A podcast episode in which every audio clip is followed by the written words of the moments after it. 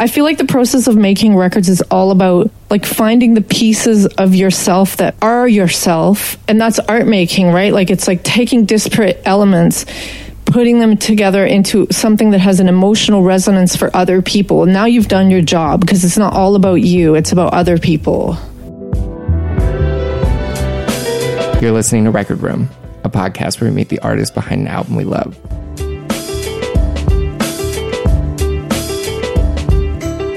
I'm your host, Will Felker. Kinnie Starr is an artist from Canada who's been making records since the mid nineties. She also stars as the host of Play Your Gender, a documentary that grapples with issues of sexism and access for women in the music industry. Her eighth album, Feed the Fire, arrives in October of this year and features the music you'll hear throughout this episode. The only exception is Rainbows, her track with Voodoo Kids, a new project from Spec of the Dream Warriors. I spoke to Kinnie Starr in February during the Athena Film Festival at Barnard College, where she screened the film. In this episode, she tells the story of how both Feed the Fire and Play Your Gender were made. Here's Kinnie Starr on Record Room. Go get it, cause it's a good day. Go get it, I'll make it even better now. Go big it up anyway. Uh-huh, we big it up, it's a big world. Go get it, cause it's a good day. Up anyway, big it up, it's a big world. When I'm talking big it up, I'm talking big it up into the night. Both feet rock the ground, I rock the ground with my own mind. And you know I gotta go, but you don't know that you know that I gotta go. So I gotta go, but I go so slowly. You won't even feel me, cause you can't see me. I'm like the wind moving through the trees, rocking ambition, self-vision, love transmission now. Cause it's a good day. Go get it, I'll make it even better now. Go big it up anyway. Big it up, it's a big world. Go get it, cause it's a good day. Go get it, I'll make it even better now. Go big it up anyway. Big it up, it's a big world. One, do it right when you go to get it done. Two, do it up again, better than the last time. Never try to be anyone but you. Four, open up, even closed doors. Five, Trump's not a leader, he's kicking behind. Six, unstick yourself from his vision. Seven, every- I was in a cab that was driving down a hill in Vancouver, and uh, there was a distracted driver, a woman on her cell phone that rolled a stop sign, so we went right into her. And so it's been about three years, almost exactly three years now, of various things going wrong in my body. And like this arm, it, it functions but not perfectly, and it has a lot of weird effects. Uh, like if I play instruments and stuff, it can black me out or make me puke or feel like the ground is moving. There's a lot of n- neurological stuff that's happening in my pelvis, and also um, my brain. I have a, a head injury that I'm still recovering from. So yeah, it's been three years of kind of re... Uh, it's kind of actually quite cool the to come... Like, I'm starting to feel quite a lot better. So it's been a very interesting experience of feeling not well, because I usually feel quite well. Mm-hmm. Yeah, so it's been informative. Feed the Fire is, mm-hmm. I think, a particularly interesting album because a lot of it, you had to change the practices, mm-hmm. you know, in the ways that you've typically worked yes. before. So I'm I'm interested both in art as therapy. Huh. There's a lot of work, you know, and there are figures like Melody Gardot who've also suffered major trauma and, and had to go through the neurological work. And music yes. became something that she, for instance, really could forge the new pathways within her own mind. And she's a really inspiring success story for mm-hmm. that and, and an incredible musician. But I find it interesting because you are such a self-produced person, and you write and produce so much of your work, and your work is not limited to one medium, mm-hmm. so to speak. But this this record sounds very much like what any Kinnie Starr fan would expect, and in a lot of ways is almost like a return Thanks. to music. As far as you as a lyricist and having a real hip-hop sensibility, I was really happy to hear Feed the Fire. I, I felt when I was making this record, because I, I was dealing with so much discouragement in not being able to use my body properly. And it was so, like, there's a weird thing with, like, when you're experiencing trauma and everybody, anyone who comes into contact with you, they just go, but you look great. And so it's like, oh, it's a really weird thing because it feels like you're being discredited every time you try and open your mouth and say, look, like, I can't understand you. I can't tell what language you're speaking, bro. Like, it's a weird thing to have a head injury. Like, and so I felt like, like with Feed the Fire, I really felt and feel this, I feel like we ultimately, whatever we're dealing with, whatever kind of adversity that we're dealing with, it's it's when we find that thing in inside of us. And I think it is inside of us. Like, I don't think it's something outside. I think it's something inside of us that makes us well. And so that's really what the record is about, because, like, even if you're not dealing with injuries, we're all dealing with this sense of, like, separation because the digital world is pushing us so far away from ourselves. So I, I felt like a kinship with people, like, that I hadn't really felt before, because I'm I'm generally like an interloper and like an outsider and a loner and stuff like that. And then all of a sudden I felt like this huge sense of community, because I realized, I was like, well, if I feel this way from a car accident, imagine how many people feel that this way, because car accidents are happening every second. And I, I it, it generated a feeling of, like, I don't know, solidarity and compassion, like a greater sense of compassion for other people. And it was a, it's been a pretty intensely, like, uh, educational experience. And and I really appreciate you bringing up the point about lyricism, because lyricism for me is like, my, I'm like heavily influenced by hip hop. So with this record, like with not having to play all the instruments and do all of the arrangements and everything, I was really free. Like my collaborator, Doug Romano, he he was so fast and so efficient, and he has a strong religious, like he, he he's like a foundational person, an ethical person too. It was so enjoyable to have, like, because I've never had it. I'm always slaving over every different component of the record, including the artwork and the visuals. And the so all of a sudden it was like, oh, I can't do that because I can't draw because it makes me barf. So here, find someone else to draw. And I can't play instruments because it's going to black me out. Here, we got to find someone else to do that. And and then it was just amazing.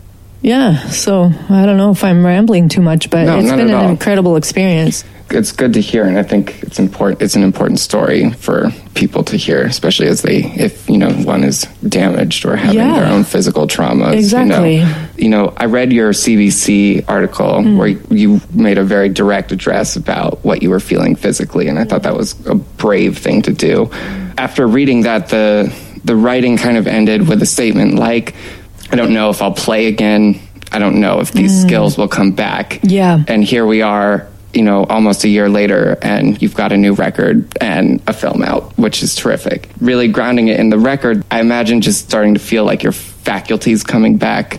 Well, no. What was the point? Where, I, yeah, what was your experience? In terms of my faculties returning to me musically, I don't have them yet. So I still can't play drums or keys or guitars. So they they might return, but but yeah, the process of making the record was really fun, and it, it really gave me... Yeah, I don't know. It just gave me gave me some hope. What else can you tell me about the album? Well, it was really fun to come up with some of the themes. Like, it's challenging. Like, the song I'm Ready, that song is really, it, it's really trying to, like, articulate that that feeling that, like, you, when you see someone who's in a relationship, for example, that where they're stuck. That's what I was trying to articulate in that track. So when we talked about it, when, when Spec came in and, and it was like, you know, here's what I'm writing about. Do, can you write for this? And he was like, oh, yes, I can definitely. I'm definitely I've got something I can really add to with that. Because most people have either they're they're experiencing it right now, or they've experienced it enough, or they've got brothers and sisters who have gone through that. So I tried with the content to hone in on life experiences that, like, it's really hard to write about life in, in a, a way that is refreshing. And I think that's that's what I strive for. Like, that's what I strive for. Like, in my pursuit of excellence, I want to try and write good material about mundane things. So that's kind of every song is, if you break it down, it's really, a lot of the songs are super basic in their, their um, crystallization, like where they come from. But then the challenge is always like, well, how do you say, how do you write a song about that th- that thing that happens one morning when you get up and you're like, no, this is done, I'm done. Was there any transition between the accident and then having to deliver another album? Uh, yeah, I delivered an album to my record label that they rejected, that I made tr- trying to do it the old way, like where I was making executive decisions, and and it was crap. And so, yeah, I definitely, I went through some crazy moments in my head where I was like, wow, like my whole thing that I just built, I just worked on this career with no musical background or training whatsoever. I just built this thing for twenty years and it's over? Like, it was a blue time. Like, I was like, yeah. So I'm really grateful to be feeling better. I know apparently it's going to still take a few years, but I'm really grateful to be feeling better, and I'm really grateful that I have a record label that's invested in innovative material, and like, they were the ones that came forward and they're like, why don't you why don't you let us hire this guy? And I was, you know, I'm I've always produced my own work and other artists, right? So it was a bad feeling to be like, and now you're going to be developed by yeah, another person. You're gonna, yeah, so, but but uh, yeah, it's all, it's all about taking risks and trusting other people. It was an exercise of trust, which I thought was really good for me personally. I'm satisfied with the product. I feel like Doug offered a lot, okay, more than I could have done by myself. I rip it up. Yo, I'm a motherfucking ghost. What? Prancing around the house and out the back door. Granted, we made a sweet slope slanted. I hope that we left the house better than we found it. I put the sheets back how you left them, seeded about a dozen trees in the yard. And if you pay attention to my intention, I'll be keeping feeding you forever love gifts. But back to the root, that's a good trail. Boom, you go and get it. I'll be in the shade, lounging on the foundation I made. I've been making tracks since my hair was black, making magic, shining my crown. I'm a ghost now and it's time I leave town. I'm a ghost now and it's time I leave town. I'm a ghost. You what? Bring it back, bring it back. Bring it back, bring it back now.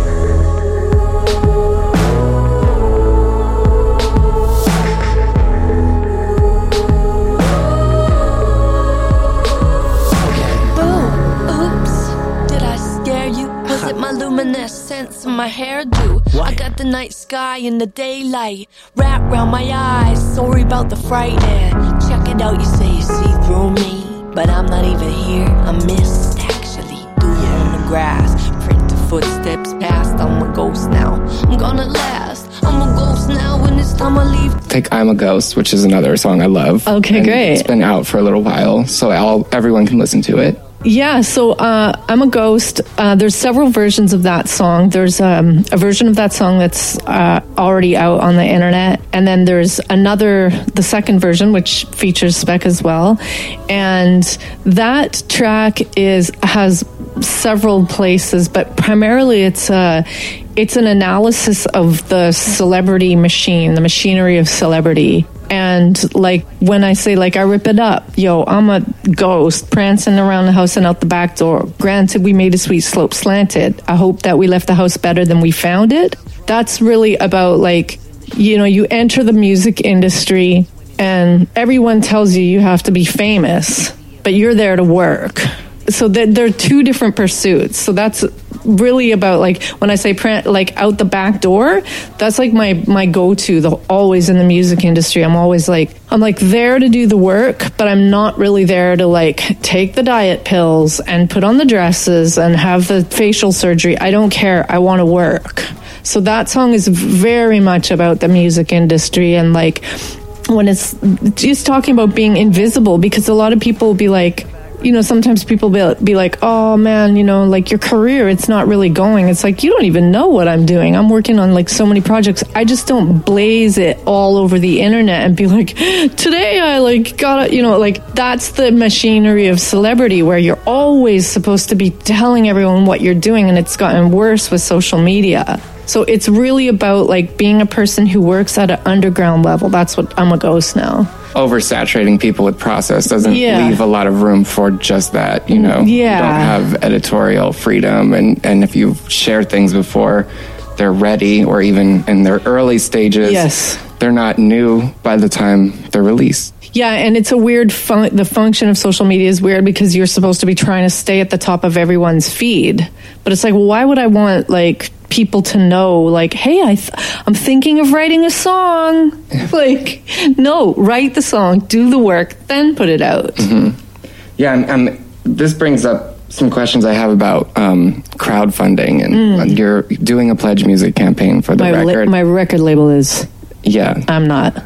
Well, it's around the release, sure. Yeah, yeah. Understood. Pledge campaigns have been interesting to me. Mm. Often I see them as either very independent mm-hmm. U S artists or pretty well supported yeah. Canadian artists, you know? And the Canadian albums are always the ones that come out, whereas the stateside ones are ones that don't. Or the, the campaign packages and promises are a little too ambitious, you know? Right. For five hundred dollars, for instance, your favorite singer is not going to come make you dinner and sing you to sleep and do that kind of work uh, for that level of patronage. I was interested in the Feed the Fire things also being at this point in your career that we're talking about, where there's this moment where people who are new are welcome into the fold, and then those who have followed you for a while, it's a nice point to look back at a kind of retrospective. Yeah. And going all the way to...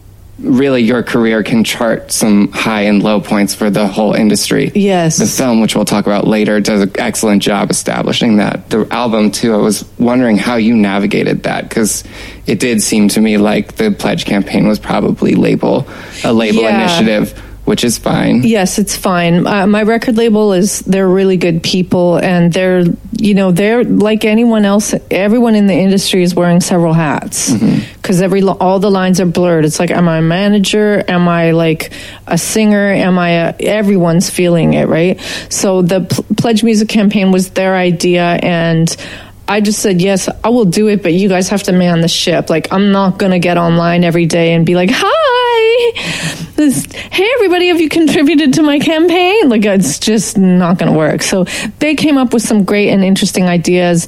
I gave them some retro product, and I'm just not watching it and not looking at it because it makes me feel like such a loser that I can't deal with. How so? Well, because it's like... You just, I just don't want to be like looking at it being like, oh, nobody's bought anything. Like, it just feels too bad.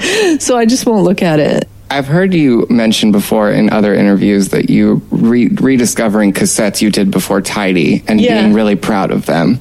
Yeah. So I, I'm sure to balance out that reaction, there's positive mm-hmm. spin as well. Well, I just moved, and when we moved, I was like opening boxes, and I was like, what is this? Oh, those are cassettes that I made in nineteen ninety-five. Because when I first entered the music industry, a lot of people, well, first of all, people, everybody told me they were like, there's no way you can put out a cassette with like eight different styles on it. And I was like, but I like it, you know. And then, you know, things started to go well for me, and I started to get hustled by all these major labels. And a lot of the people in my community were like, not a lot, but enough that it really sunk into my sense of myself, where people were like, the only reason people are interested in you is because of your body. Or like, the if you think people are noticing your talent, you're wrong. They're noticing your tits. So I got so much of that from men that I were p- playing with that I really, it influenced the way I felt about myself. So it was very interesting for me now at this stage. Like, I'm older, I've been in the industry for a long time. I've seen a lot of people come and go. And like, I put those cassettes on and I was like, fuck you. The reason I got signed is because I was good. And like, why you guys couldn't have had the like pure spirit to just to your friend say, you're good at what you do. go. Like, so that's, that was a really interesting moment for me, also because of, I've been dealing with injuries, and with injuries, you start to question yourself, right? Your physicality, yeah, too. Yeah, and you're like, sure, maybe I'm a loser. Maybe I'm never going to be able to use my arm again. Like, how am I going to wipe my ass? Like, all those things are hard, right, when you can't use your arms. And so it ha- it has an element of despair that was lifted a bit when I heard some of that old stuff. Like, I bawled my eyes out when I heard it. I was like, holy, I was good, and all these people were telling me that I wasn't. You know, it was really cathartic, and that's why, to my label, I was like, yeah, man, take these. I know they're crap in a certain way, but they're very innovative. You can hear me taking chances. I'm around a lot of new artists, and that's the only thing I say to people is just take chances, man. Like, that's what makes good art. Just try, or don't listen to anybody. So this is an important thing to look back on in a retrospective moment, because you still foster and, and support new artists in Canada. But mm-hmm. for people who maybe follow you and are not Canadian or not in, you know, the culture reads a little differently. Yes. But to know that you had ex- unfortunately experienced things as a young woman. Yes. Right? Industry sexism, racism, mm-hmm. all these mm-hmm. things that we're trying to unpack now. Yes. I think in a first wave to just eliminate that happening again, or happening yeah. in such a stratified and systemic way, because now we can identify things that happened just ten, twenty years ago. Yes. And know that they're getting dated.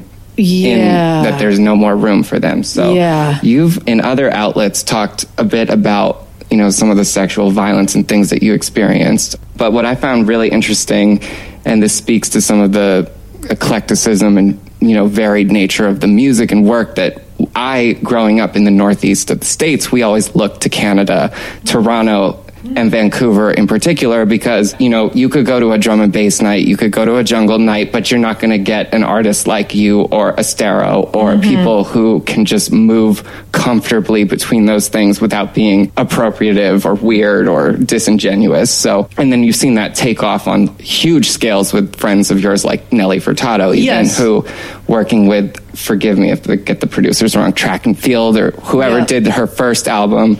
Um, seemed very invested in that. But then you've seen the export with hip-hop not happen in as seamless a way. Mm-hmm.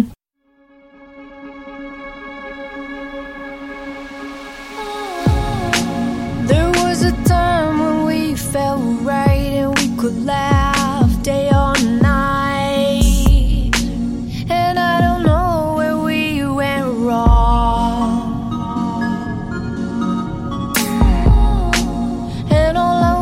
What's best for you, but I'm out of options to see this through.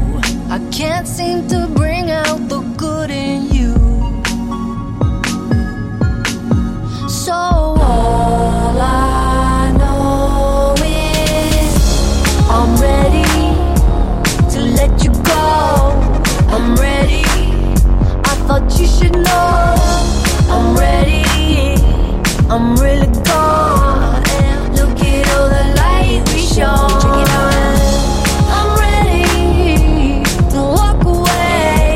I'm ready, yeah, it's a good day. I'm ready to let you go. Yeah, I just thought that you should know. And this is not about right or wrong. No more figuring out how to get along. Cause I can feel you don't love me.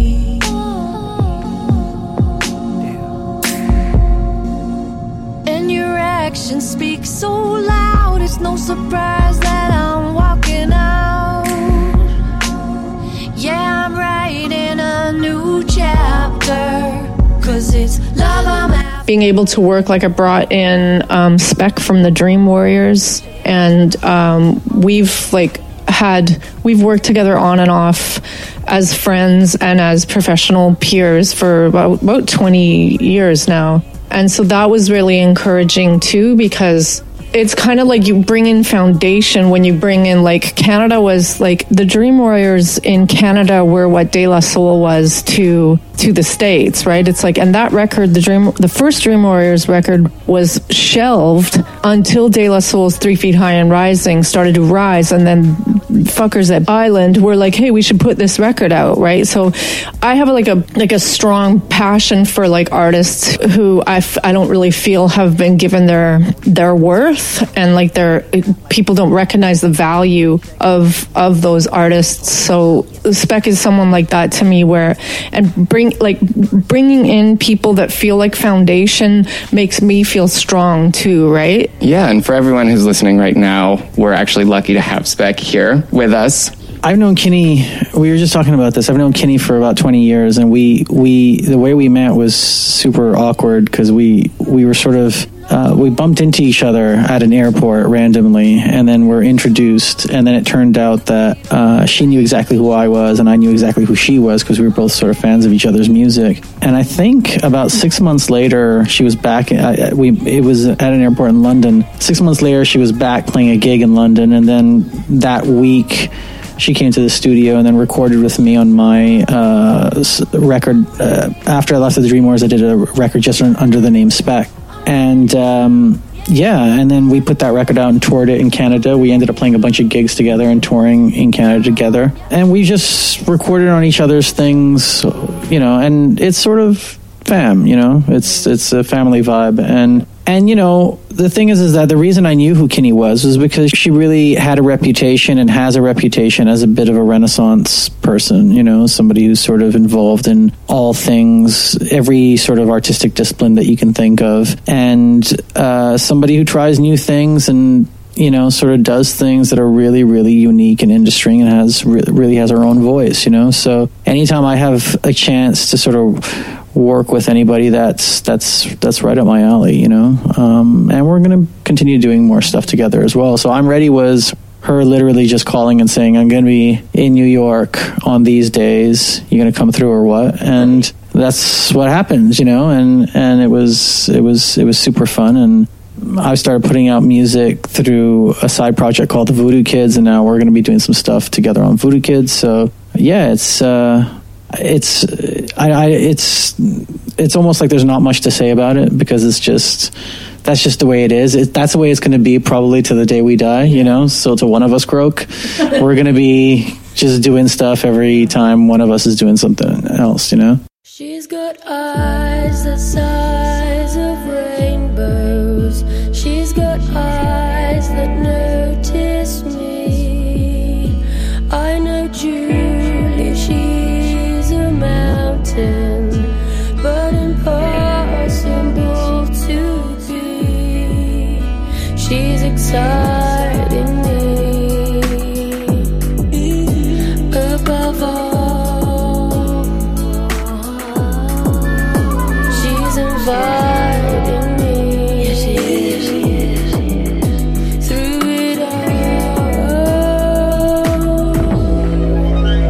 She's got eyes the size.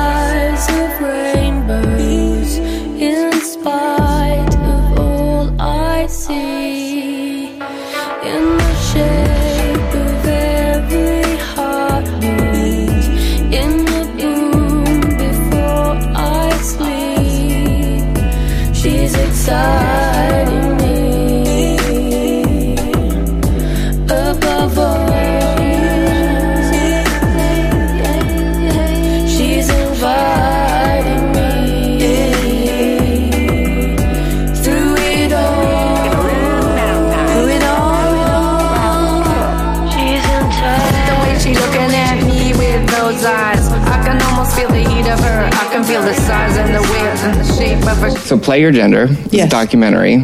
It's working the festival circuit now. Yes. Tell me about it in your own words. It's a film that analyzes the gender gap in authorship and production primarily. And it, it was kind of like my life's work. Like, I was really excited to create this. I created it with Stephanie Clattenburg. She's the director, and Sahar Yousefi. Those two women made it possible, and we collectively just put it together and kicked butt on it. And Sahar is the producer, and she's the one who's pushing it forward in terms of distribution. And yeah, we just, all of us had our own reasons. Sahar spent a lot of her life in Dubai, and she she has her her own reasons why she wants to dismantle patriarchy and the power structures. And then Stephanie Clattenburg is a shooter for C B C, and you know, she wanted to address feminism too, because she's a shooter. She's always like, you know, standing there with the camera, and Buddy's always got to say something about her ass or something, you know. So we've all dealt with that so much that it just makes you feel like, it just makes you feel like that's all you are when that's the only thing people talk about. And it's like, no, man, actually, like, I've got a brain and I'm like, I work pretty hard. So we just wanted to make that film, and I'm really... really happy w- with it. I mean, there's weaknesses in it like any project, but I'm I feel like completion, anytime an artist completes a project, they should be allowed to like pat themselves on the back and have like a sick meal, because a lot of times we're working and we don't finish projects, and then you your self-esteem suffers if you don't finish a project. So I feel like that's kind of where I'm at now. I'm like, I just feel good about this. It's it's doing good, and I need to eat more.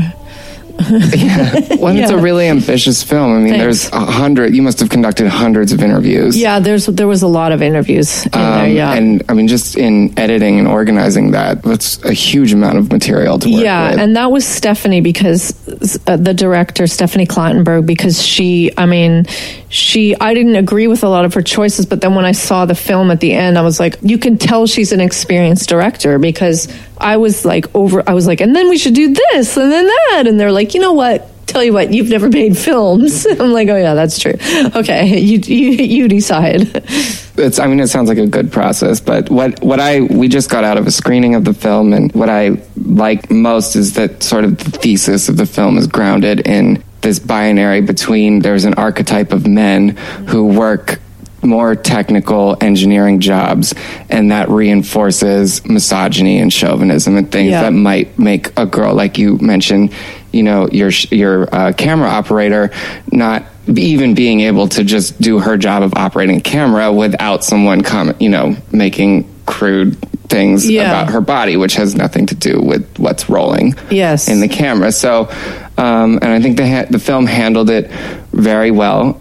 And, and it used a lot of documentary practices to introduce very large concept things mm. while still also being a film that showcased all these talking head interviews. How much research and seeking out of, of like a sound engineer or someone in A and R or someone who produces, who is a woman? How many, how did you? We all researched, and we all brought in our contacts. And uh, so, yeah, we together, between the three of us, we had a pretty broad base of contacts to, to draw from. No, it was very exciting. It was a very inspiring process. When you felt like during production, when word got out, how many people contacted you to be involved in the film? Quite, yeah, quite a few people wanted to be involved from cities where we weren't going to be working in, so it was a little bit discouraging sometimes to have to be like, yeah, sorry, we're only going to be in New York for two days, we're only going to be in L A for two days, we're only in Toronto for two days. So, because a lot of it was just the preliminary stuff, so for actually shooting, it was, we didn't have a lot of time. Unpacking gender roles yeah. in these positions that you're hoping to inspire people to go out and seek out. What were your considerations with the documentary? Did you want to get people's accounts and their own experiences, or did you want to focus more? You use statistics and infographics a lot throughout the film, yeah. which is something that is another documentary mode, you know, but mm-hmm. it's a good, I mean, it's good for the film's project. So where did you make those decisions in when you were going to rely on an interview response uh, or when you needed to bring in a graphic or a stat? We, uh, the graphics and infographics and stuff were, like, we did a lot of research before filming, and then uh, a lot of a lot of decisions were made in post, like which, you know, wh- depending on which interviews were the most successful and um, where people brought the most in- interesting information forward. And then the infographics I thought were really important because because they helped to drive the point home, uh, like the obvious stuff. With, without the infographics, you couldn't really see. Like I li- I like it. I, I liked how that uh, turned out. Did you have to respond to anything or include anything because of the way the film was funded? Were there any voices involved? Well, yeah, I mean, we had to change, like, the original concept, be, which was being funded by a different body, with a different director when I the project got brought over to a different team, and so we had to lose a lot of those elements for legal reasons. So it became a, a really a focus on production and, and authorship. And before that, we were also talking about the sexualization of of women in the industry, but we had to drop all of that content be, for legal reasons. My um, favorite moment of the film was when several of the interviewees are speaking about the kind of conflict in the space of a music store mm. and their, you know, feelings of inaccess. And then you spoke to in a direct address in the film, which I think is one of the few times you do directly address the camera. You talk about really just the emotional work that goes into being there for our show. Can you tell us a little bit about that? Sure. That moment was important to me because self-esteem is a real issue for women. I mean, it's a real issue for everybody, but like going into music stores, uh, it is getting better. But like I like before I go into a music store, I have to like give myself a major pep talk. Like, you can do this. You know this gear. You have the language. No one can tell you you don't know. Don't listen to them if they tell you you don't know. And and don't and you know wear a jacket that covers your body. Make sure you're not wearing makeup, or they're going to think that you're looking for a date. I go through all of that every time I go into a music store, and I don't know if I'm alone, but. I mean, it's like exhausting. It's like if I just want to look at like a like a micro Korg, and then like buddies, like the four guys are coming around and trying to like talk to you and like smile at you and stuff, and you're like, I really don't have energy. Like I really just want to get my stuff, and I think that's important because a lot of women get squeezed out of the business because of that. Because they're like, I don't want to go into music stores. And what is your advice for young women who go through those steps that you've just mentioned, but then don't find the room or the space to ask a question they have? Yeah, well, I write the question down before I go in, and that would be my advice. I actually have to write it down, and I start fumbling with my words and getting scared, and I just open my book or my phone. And I'm like, this is the question. I read right off of it. And so that helps if you get nervous and shy. And then also, I always award myself after I go into unsettling situations with food. Good. So I'll always be like, when you're done with the music store, you can go and have tacos. Like, I really like, I always award myself with food. That's important. And, and it works because it keeps my brain on target. Yeah. And yeah. I'm like, I'm going to go eat after this. So I get through a lot of my day thinking about my next meal. Yeah, totally, totally. Mm, go ahead, baby, lock it down. Spread it out nice and slow, spread it all around. Feel it up, push it in, take it for the win. Take your time. Uh-huh. Crush the berries, make the juice, make a fine wine. Put your finger on it, slow. Now don't go rushing on it, I know you know. There's no stressing on it. I got a different set of regulations, different specifications. Flow at different speeds. With imagination, different set of regulations. I wanna get it, wanna get it good. I want you to catch a ride on my sweet hood. Cause I'm a city, I'm a city, you're a neighborhood. I'll show you around, show you around, so you can give it good. I wanna get it, wanna get it good. There are a couple of people I gotta thank for making this episode possible. First, Henry Bainbridge of Effective Immediately P R for all his help scheduling and working out logistics with me and Kinnie. I'd also like to thank Emily Maroon of Frank P R for her help on the ground at the Athena Film Festival. Thanks also to Spec, obviously, for sitting in on our conversation and joining us in our discussion. Last, I want to thank Ian Krikora of Aporia Records for sharing the music with me in advance of its October release. Thank you all. Quick roll call of Record Room folks. This episode was mixed and mastered by Federico Foglia. Our artwork is by Tom McQuaid, and our theme music at the top of the episode is by Dawood Anthony. I'm Will Felker, and as always, if you made it this far, you're a really, really good person. Bye. Head bow, we the temple. We go in and reassemble. I wanna get it, wanna get it good. I want you to catch a ride on my sweetheart. I'm a city, I'm a city, you're a neighborhood. I show you around, show you around, so you can give it good. I wanna get it, wanna get it good, so you can catch a ride on my sweetheart.